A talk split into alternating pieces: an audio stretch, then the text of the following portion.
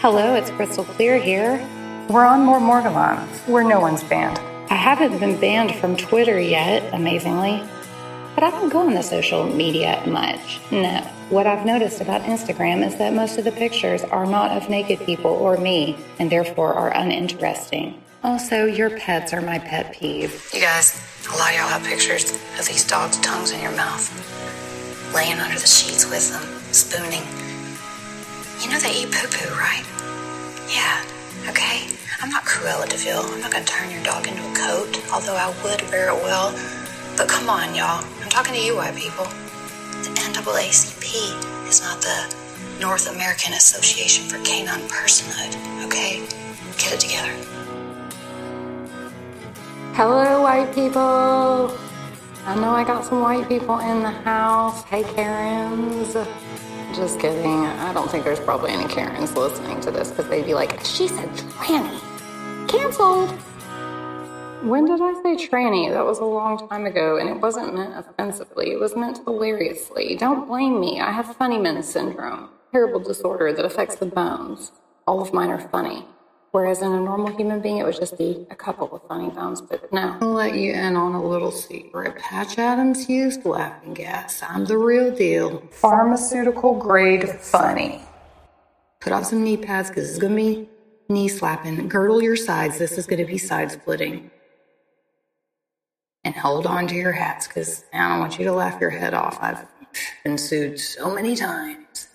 All right, thanks for listening and stay tuned. We're going to have a great episode. Unfollow me, I will unfollow you.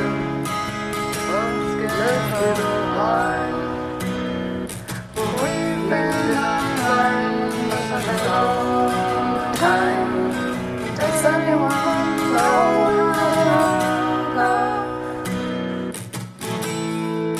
That's right, log off and stay tuned. Crystal clear message.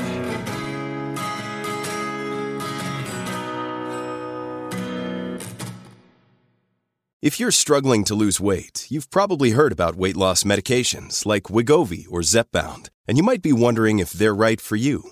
Meet PlushCare, a leading telehealth provider with doctors who are there for you day and night to partner with you in your weight loss journey. If you qualify, they can safely prescribe you medication from the comfort of your own home. To get started, visit plushcare.com slash weight loss. That's plushcare.com slash weight loss. plushcare.com slash weight loss. The Armed Forces Institute of Pathology. I want to share with you an article from the magazine Science from May 17, 2005, by Jocelyn Kaiser. It's called Pathology Institute Hit and Base Closing Plan. World renowned facility began as museum for Civil War specimens. As part of an effort to streamline its vast network of facilities, the U.S. Department of Defense plans to close one of its most venerable research institutions, the Armed Forces Institute of Pathology. AFIP in Washington, D.C. The changes are part of the Base Realignment and Closure 2005, a strategy designed to save up to 50 billion over 20 years by closing or realigning 62 bases, including AFIP's host, the Walter Reed Army Medical Center campus in Northwest Washington, D.C. One beneficiary of the plan would be the U.S. Army Medical Research Institute of Infectious Diseases, USAMRIID, at Fort Detrick, Maryland. For those of you who are unfamiliar with Fort Detrick, it is basically the Wuhan of America. Already slated for 1 billion facilities expansion in the president's 2006 budget request, USAMRIID stands to gain some staff from other DoD facilities and will join a center of excellence in biodefense. Well, where is that excellence now that we're being attacked with bio offense? Don't know. But the Pathology Institute, with a current 820 member staff that includes about 120 scientists, would get lost in the shuffle. It began in 1862 as a museum for specimens from Civil War casualties. In 1946, Congress created AFIP, which specializes in diagnosing difficult disease cases for both military and civilian doctors. Its experts were, quote, among the giants of pathology, and training there was, quote, legend, says pathologist Fred Gorstein of Thomas Jefferson University in Philadelphia. Recently, AFIP scientists fingered the virus that caused the 1918 pandemic in- influenza identified victims of the 9 11 terrorist attacks, and helped investigate the 2001 anthrax poisonings.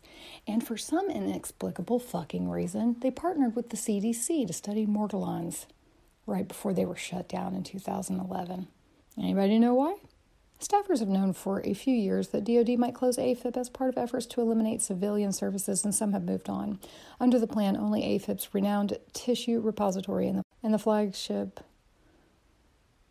National Museum of Health and Medicine, with its displays on Civil War medicine, preserved body parts, and fetuses, will remain. Diagnostic pathology tasks will be outsourced, and DoD will shift its DNA repository and forensics to Dover Air Force Base in Delaware. Several AFIP scientists declined to comment. But pathologist William Travis, who left in January for Memorial Sloan Kettering Cancer Center in New York City, called it a quote tragedy to close a quote a national medical treasure. He also worries about the fate of those tissue of the tissue repository, which includes unique specimens of rare tumors and infectious diseases. Quote, it loses its value if separated from pathology expertise, he says.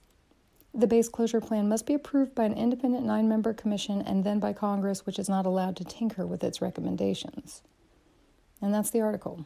So, in the CDC study, they analyzed blood samples, urine samples, and performed a lot of the testing that was done on the 41 people who actually had clinical evaluations. They did all that in house at CDC in their laboratories. The only things that they sent off to AFIP were the morgellons, the fibers, the specks, the fuzzballs. I don't know what the hell they collected. They claimed it was cellulose, likely, but not definitely cotton. How are you going to send it to AFIP, this behemoth of resources, this gigantic tissue repository? And at the time, the basically the United States Forensic DNA Data Bank, until it was moved, as they said, to the Dover Air Force Base in Delaware, why would you just be like, yeah, it's cellulose, probably cotton? We didn't really investigate any further. Could have contaminated the samples, not sure, but it's probably a delusion. Wow, this is really bad science. And they only took biopsies from 12 people. What? It just doesn't make sense why the Armed Forces Institute of Pathology would collaborate with the CDC on the Morgellon study. I want answers! Thank you.